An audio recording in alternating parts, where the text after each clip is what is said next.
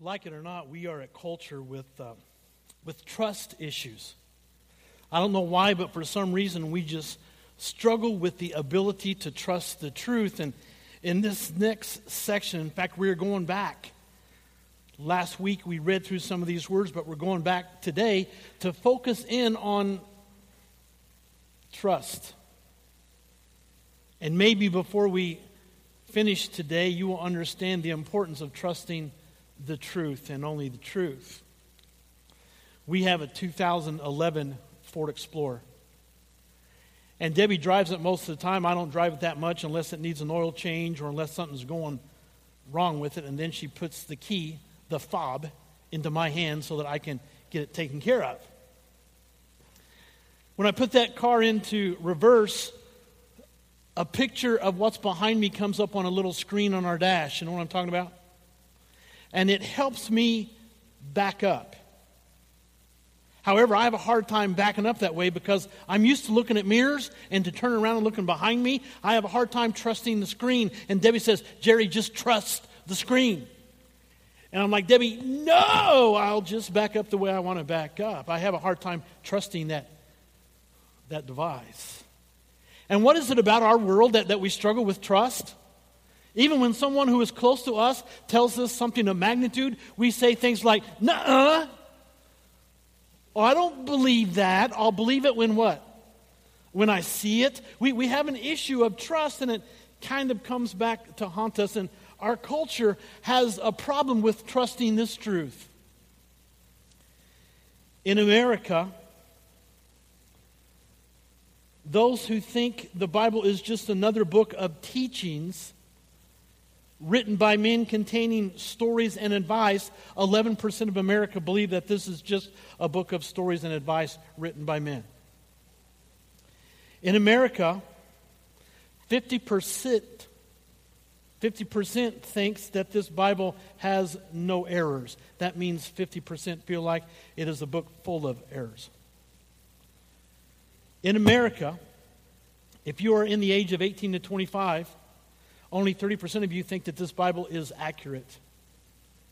If you are in the ages of 26 to 44, 39% think that this Bible is accurate and full of truth. If you are 45 to 63, 60 or 46% feel like this is Bible is true and accurate. If you are 65 and older, 58% of you think that this is true and accurate. So we're kind of goofed up coming right out of the blocks, aren't we? On what's really true and what's not so much. And the Bible is full of false hope. Or not the Bible, I guess the world is full of false hope, and the Bible is full of real hope. And, you know, the Word of God has come to be the knot at the end of a lot of people's rope. Have you ever been the knot of someone's rope at the end? In my line of work, I'm that a lot of times. I have people calling me up many times, all times of the day and night, and anxious about something in their life, and I have become the knot at the end of their rope. And hopefully, this book allows me to share with them truth and advice and wisdom that comes from God Himself. So, today, what I would like you to focus in on is just basically trusting the truth. I want to read this passage for you today, and then we'll begin to, uh, uh, to unload things from it. Verse 5 says, If any of you lacks wisdom, he should ask God who gives generously without finding fault, and it will be given to him. But when he asks, he must believe and not doubt, because he who doubts is like a wave of the sea blown and tossed by the wind. That man should not think he will receive anything from the Lord. He is a double minded man, unstable in all that he does. The brother in humble circumstances ought to take pride in his high position, but the one who is rich should take pride in his low position because he will pass away like a wild flower. For the sun rises with scorching heat and withers the plant, its blossom uh, uh, falls, and its beauty is destroyed. In the same way, the rich man will fade away even while he goes about his business. The words that I want us to focus in on this morning has to do with asking God for wisdom. Being smart enough being wise enough to go to the right place to find our answers, and we have a tendency not to do that very often. God gives wisdom, the Bible says, generously, and that's where we ought to go first. But we have a tendency to do surface things and deal with the important things last. I'm afraid to turn around this morning because the first time I did this first service, there was nothing behind me. We had a demon in our computer. I think the demon is gone now, so I'm going to turn around to show you this picture. It's great when things work. I love it when a plan comes together. This is a sailboat. Guy on the East Coast made this thing. He had retired and he had joined a, uh, a, a, a sailing club. And he was going to build his own sailboat, and he spent a great deal of time on um, everything above the waterline. I mean, it looked pretty sweet. And people oohed and awed about it. And when he was getting ready to sail and to cast off, the boat didn't go too far before it began to sink. He hadn't spent a whole lot of time on the bottom and he forgot to do some pretty essential things. And the boat began to fill with water and it soon sank. And here's what his friends said about him Only a fool would design a boat like this, let alone sail it. A man who builds above the waterline does not realize that he has built less than half a boat. And I know that we have some boating people in the audience today. And you know what it takes to float your boat. And you know what it takes to sink that boat. And a lot of times in the church, we do things kind of half baked ourselves, if I could use that phraseology. We kind of do church half baked. Our commitment is kind of half baked. And before we know it, our whole spiritual walk is a little bit out of sorts. Anybody recognize this card? The American Express card. I don't have one of those. Anybody have an American Express card? A few people.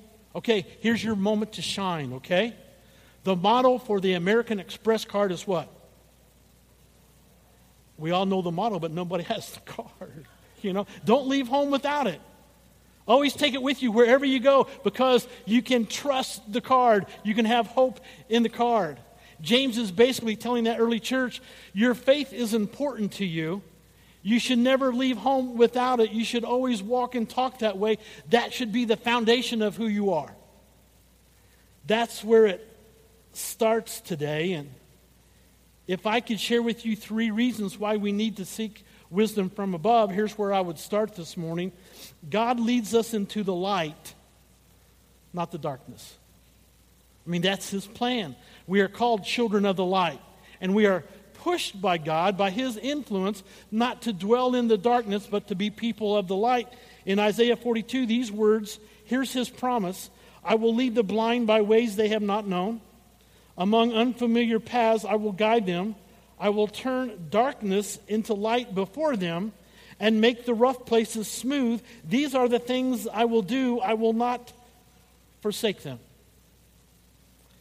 You see, the problem with most people spiritually, they try to keep one foot in the darkness and one foot in the light. And James tells us from godly wisdom that's not the way to do life. You're either in the light or you're in the darkness. You can't quite ride the fence. You're either for me or against me. That's the way the Bible begins to uh, uh, push itself. You can't serve two masters.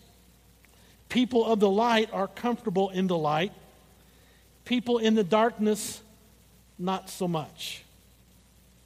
So I got to ask you today where do you place your trust? We all trust things, don't we?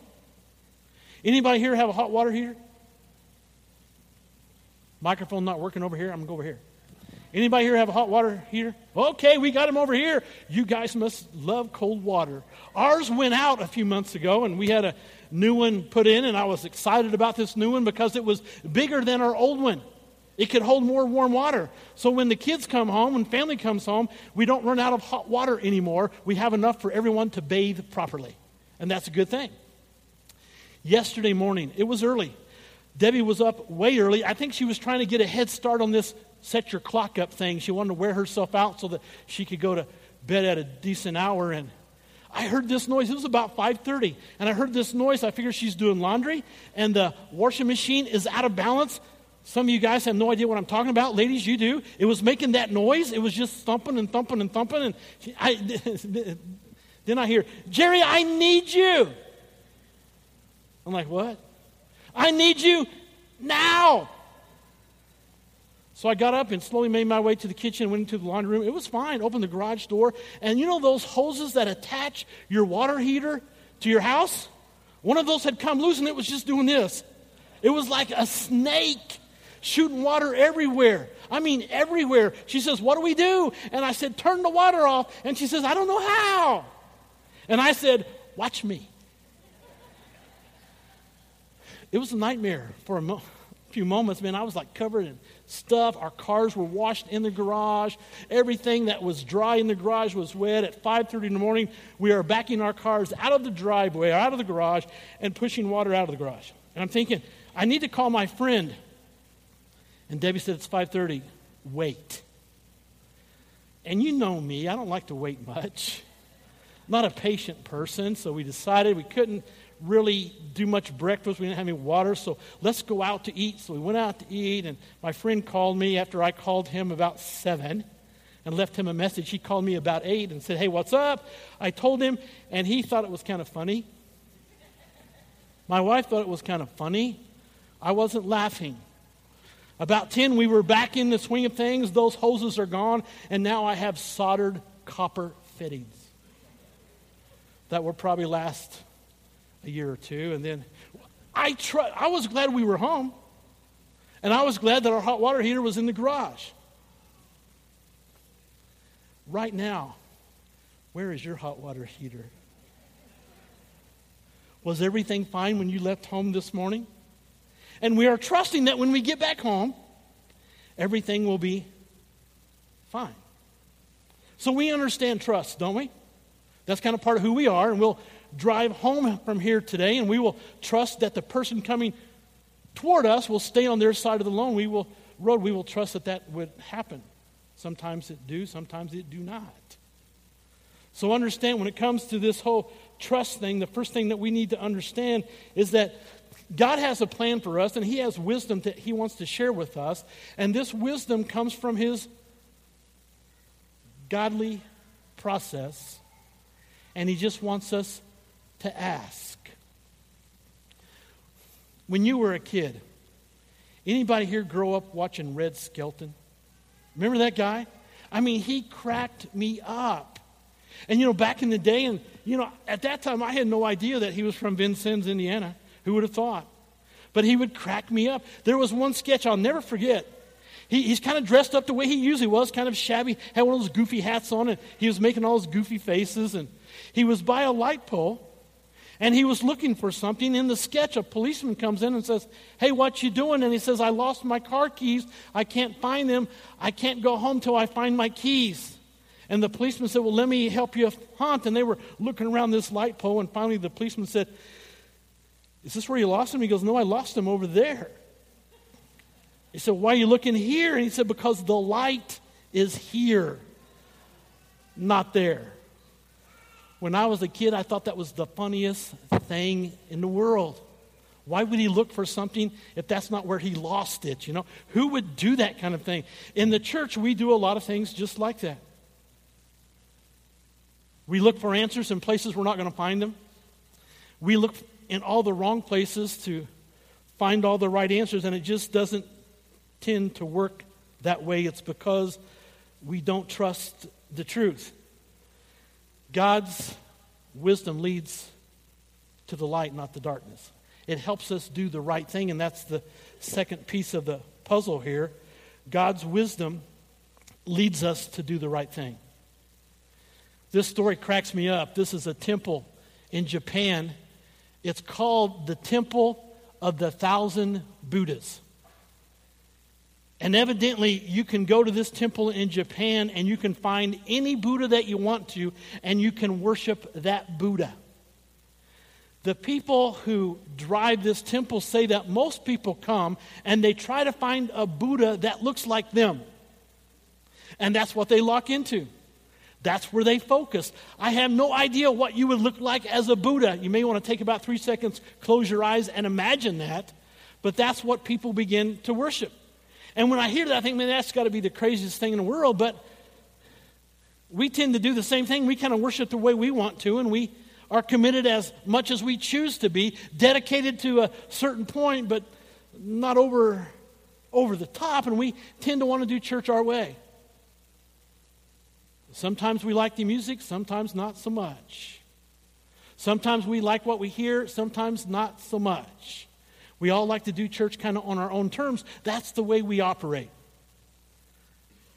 Godly wisdom leads us not to compromise, not to an attitude of convenience, but it pushes us to a place where we understand God's hand and His leading in our life.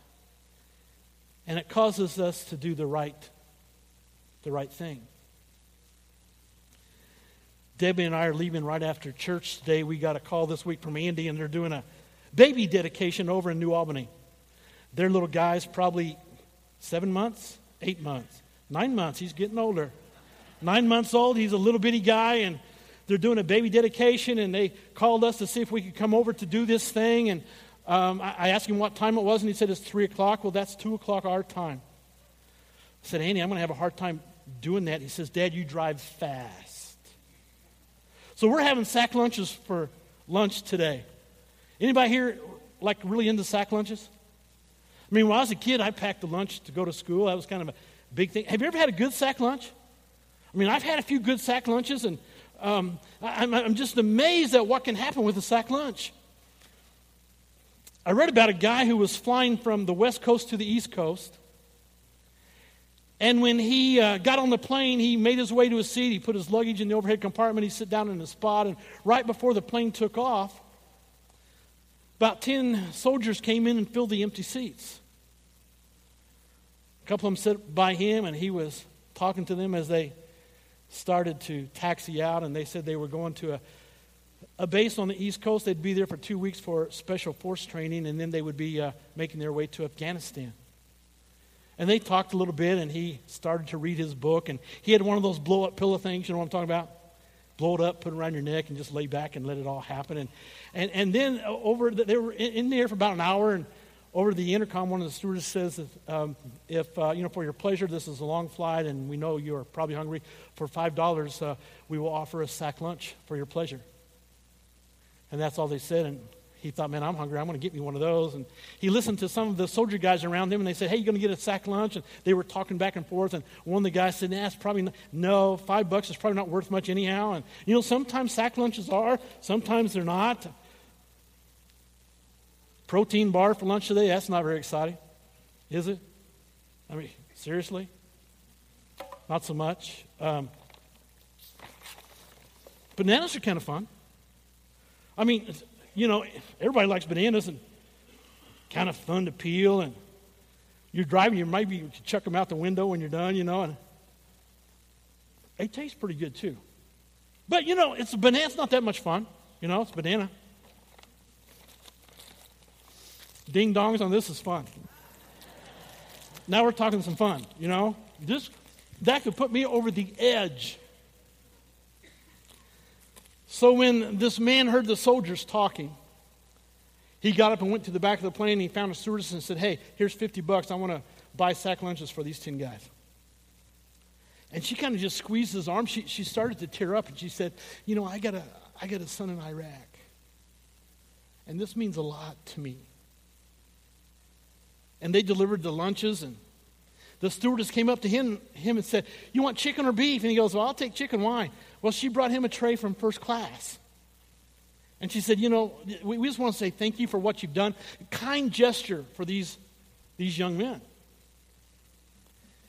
And then it was kind of weird because the captain, the pilot of the plane, began walking back through the plane. He thought, This is weird. Who's, who's flying the plane, you know? And he, he was hoping it wasn't going to stop at him, but he was kind of looking at the numbers of the seats, and he gets right by his seat, and he goes, Sir, I want to shake your hand. So he unbuckled a seatbelt, and he said, I used to be a military pilot. Somebody bought my lunch one time, and I'll never forget that. What you have done is a nice thing. And the whole plane begins to applaud him.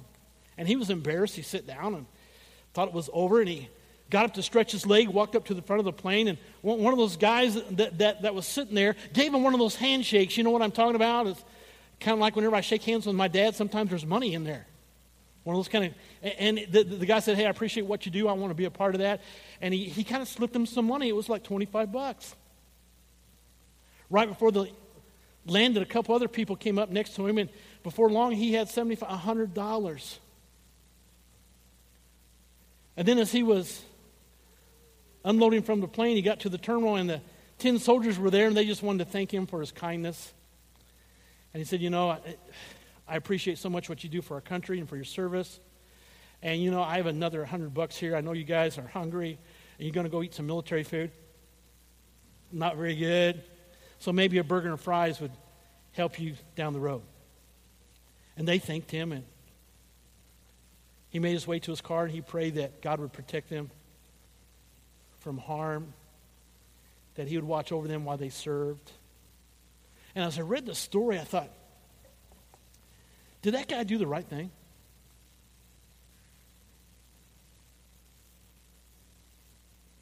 Do this. Yeah, I think he did. That's kind of cool. Kind of cool thing to do. And maybe the next time we're out and about and we see somebody who maybe who could, could, could use a little bit of help, maybe just doing the right thing for them might push them to a happier place. Because God's wisdom doesn't just take us from the darkness to the light, but it also helps us do the right thing and make the right choices. Have you ever felt the hand of God on you, maybe encouraging you to do something you're not very comfortable doing, but you know it is the right thing to do? One more thing the Bible teaches in this passage, or what I want you to understand, is the difficulties that come with, with our life, with our world. The fact is, 6.4 million Americans are addicted to drugs.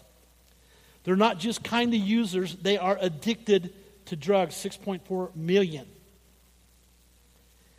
Nearly one half of all U.S. college students are binge drinkers. Kids go away to school and they're away from mom and dad for the first time, and all kinds of things begin to be introduced to them. They don't know exactly what to trust or who to trust anymore, but half of all the students are binge drinkers, and half of that number never survive that. They become alcoholics. Juvenile arrests for violent crimes are on the increase in America. You know what I've never been able to understand? Why does it take a tragedy for us to be able to pray in school anymore? You know, take some kind of catastrophic event and then we call on people to pray, don't we? Why in the world don't we start praying before it happens? I just never have gotten through that. 89% of people in America feel that our world is getting worse. There's a lot of people in the dark out there, and there are few, fewer in the light. And I encourage you to allow the wisdom of God to keep you in the light and out of the darkness. I encourage you to allow the wisdom of God to help you do the right thing. And also, we must seek God's wisdom when determining new direction for our lives. James is pretty clear we, we, we lack wisdom, but God doesn't. And if there's ever a new direction, a different place to turn, we are encouraged by God to do it His, his way. God's wisdom leads to light, not darkness. It leads to the right, not the wrong. It helps us develop a new direction for our life. We need to learn to be faith walkers, not just faith talkers. A lot of people know a lot about the Bible. Fewer people live what the Bible says. This story is a little disturbing to me. In just a few minutes in Armenia, 30,000 people died in an earthquake. In just minutes, 30,000. There was one dad who went to the school to find his son. The school was in rubble. And he began, he searched for 39 hours to find his boy. And at that 39 hour time frame, he pulled a boulder away and he called out his son's name, and his son answered him.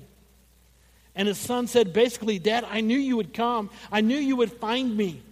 And I told all my friends here, if you saved me, you would save them too.